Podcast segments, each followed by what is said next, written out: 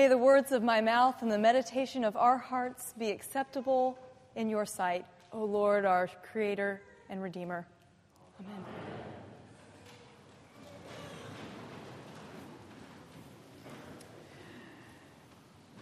This past week, I had the wonderful privilege of having my parents come to town and visit from the state of Indiana. And um, I don't know about you all this past holiday or when you've gotten together with your family. Um, after we get together, after not seeing one another for a while, we tell stories. And we remember things that people who aren't in our midst anymore, who were part of our family, all the little things that they said. And um, one of the things that we thought about a few times at meals was something that my grandpa used to say. This is my dad's dad. And um, he was known for his quirkiness and his wit and the weird things that he ate.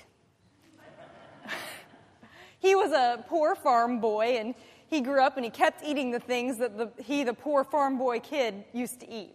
I remember my sister and I be in the kitchen, and he'd pull out a tub of lard and two pieces of white bread and smear the lard on the white bread and make a lard sandwich. Eh, I know. My, my, my sister and I would say, Grandpa, that can't be good. He'd look at us and say, It's good if you like it. and the same thing, my, I was recounting this memory to my dad, and my dad said, Well, I'll do you one better. My um, dad, your grandpa, used to go to this little country store to get pig brains and eggs. And my dad would say the same thing Dad, that can't be good he'd say, Phil, it's good if you like it. Well, those were some of the kinds of nuggets of wisdom that my grandpa would pass on.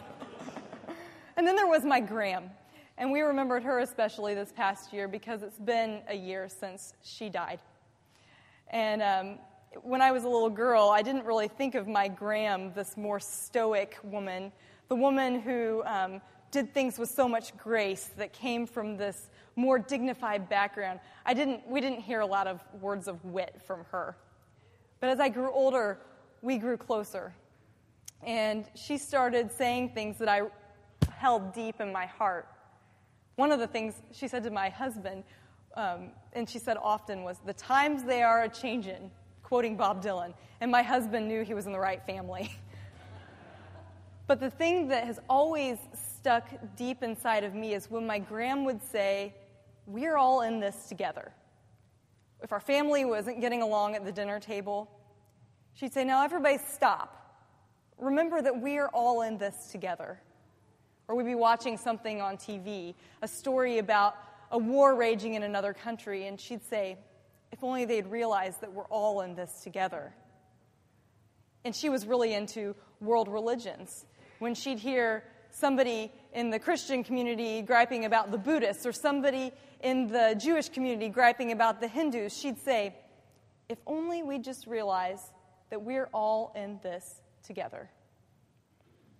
Jesus was in the synagogue proclaiming that same message to the Jews in the gospel that we heard this morning.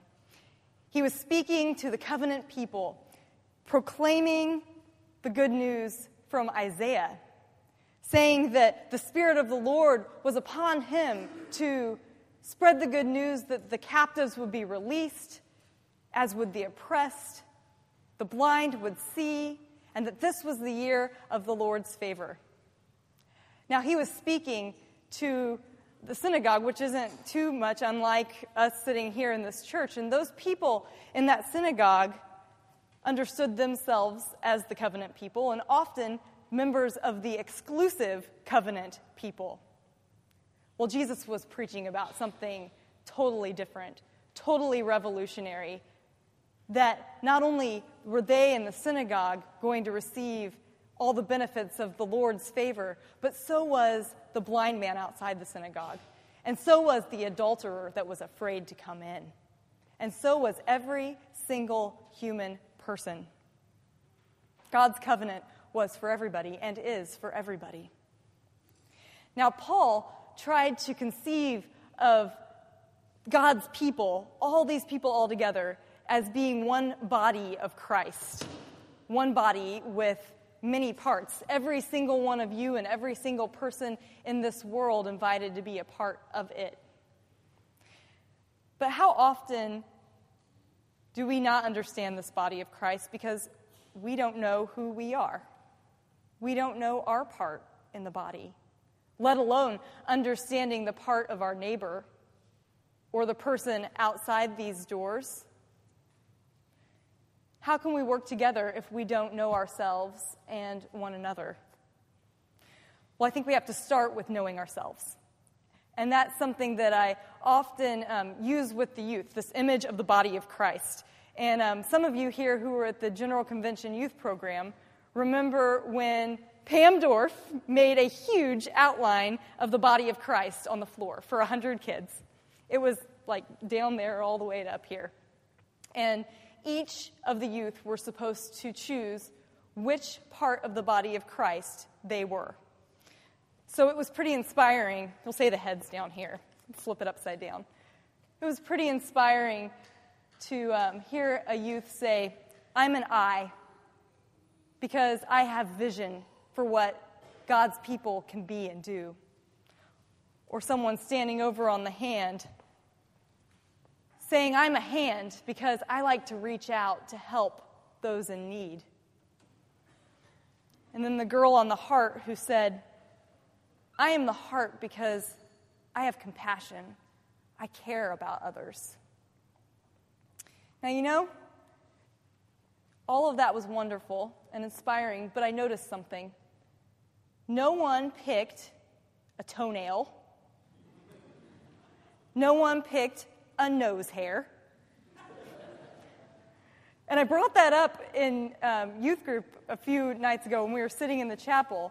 I said, Well, what would be the role of the toenail? And I didn't know, and they didn't know. They just kind of looked at me. what would the role of a nose hair be? you guys are all starting to get it, right? Well, the nose hairs in our own bodies, you take in oxygen, and the nose hairs filter out all the bad stuff. So, what would a nose hair be in the body of Christ? There's the Holy Spirit that has the power to rush into this body and move us. But in this world, there's a lot of pollutants, a lot of things that threaten to contaminate the body, to contaminate our souls. Now, all of a sudden, the nose hair seems pretty important the nose hair standing there in discernment of what is the Holy Spirit and what is not of the Holy Spirit. In 1 Corinthians chapter 12 this morning, I wanted to read to you again verses 24 through 28.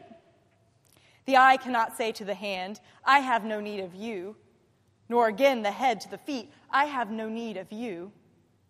On the contrary, members of the body that seem to be weaker, the nose hair, are indispensable. And those members of the body that we think less honorable, we clothe with greater honor. And our less respectable members are treated with greater respect, whereas our more respectable members do not need this. But God has so arranged the body, giving the greater honor to the inferior member that there may be no dissension in the body, but the members may have the same care for one another. If one member suffers, all suffer together with it. If one member is honored, all rejoice together with it.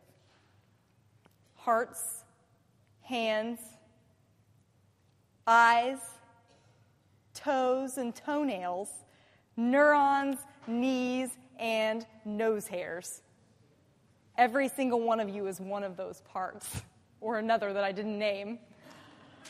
And you have a place in the body of Christ. Now, a lot of times we think, you know, the church can function just fine without me. And you know what? The lectionary this morning, the verses that whomever put together the lectionary chose, misleads us into thinking just that in Nehemiah chapter 8, if you, if you want to open up in your Pew Bibles, it's on page 340, or you can check it out later or just listen. we hear about the scribe Ezra and the priest Ezra who are going to proclaim the word of God as these people, these covenant people, are rebuilding Jerusalem. And they've all gathered together for this great feast. And everyone's listening and weeping and falling to the floor and praising God with great amens. But there were 26 names that I'm sure Leith George is glad he did not have to name this morning in the Bible of people who helped make all of this happen. Mattaniah, Shema, Uriah, and Hilkiah are just a few of those who stood up with Ezra on the wooden platform. And Jeshua, Bani, Akkub, Shabbethai, Hodiah, and a whole 13 of those people were out in the crowd. They were the Levites translating what was being said so that everybody could understand the law. Without those people, I don't think there would have been the great celebration that there was. You might be Ezra, the scribe or the priest. You might be Shema, Hashbadana, and no one's going to be able to know how to pronounce your name in 2,000, 3,000 years. But you have a part. You are a member of the body of Christ. So, who are you? What is your role? Who's your neighbor? Who's the person sitting next to you? What is their role? And how do we encourage those who aren't here to know that they are part of this too? That we are all in this together. Every week, we take some time after the homily to reflect. And I want to be really intentional about that this week that we, each individual person in this room, takes the time to invite the Holy Spirit, the voice of God, to speak to them in the silence. Maybe the thing that you are looking to hear this week in the silence is Who am I? And what is my role? And maybe you've got that figured out, and you need to ask Who is my neighbor? Or who do I need to affirm? And maybe you've got that figured out too. And now your question is how do we do this together? Whatever it is, invite God into this next minute of silence as we tend to the body. Tend to your own body. If you want to put your feet on the floor and your hands on your lap in a way that will invite the Holy Spirit. This is a moment where we all have an opportunity to listen to God's voice. And as we continue to discern who we are as a body, we get closer to being in the kingdom of God. So let's take this next minute and invite God to speak to our hearts.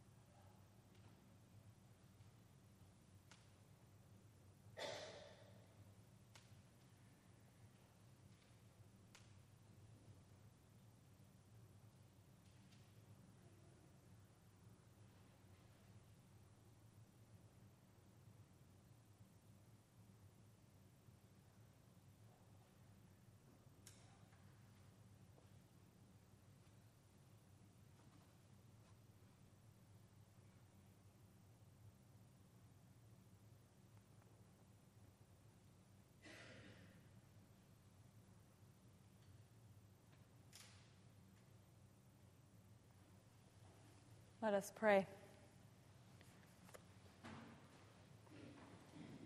Lord God, you speak to each of us in the depths of our hearts. Some words we can discern, and others we don't even hear. Guide us as we all strive to be who we are in the body of Christ with one another. Knowing that as we strengthen our own part in this body, we grow closer to being all in this together in the kingdom of God. Amen.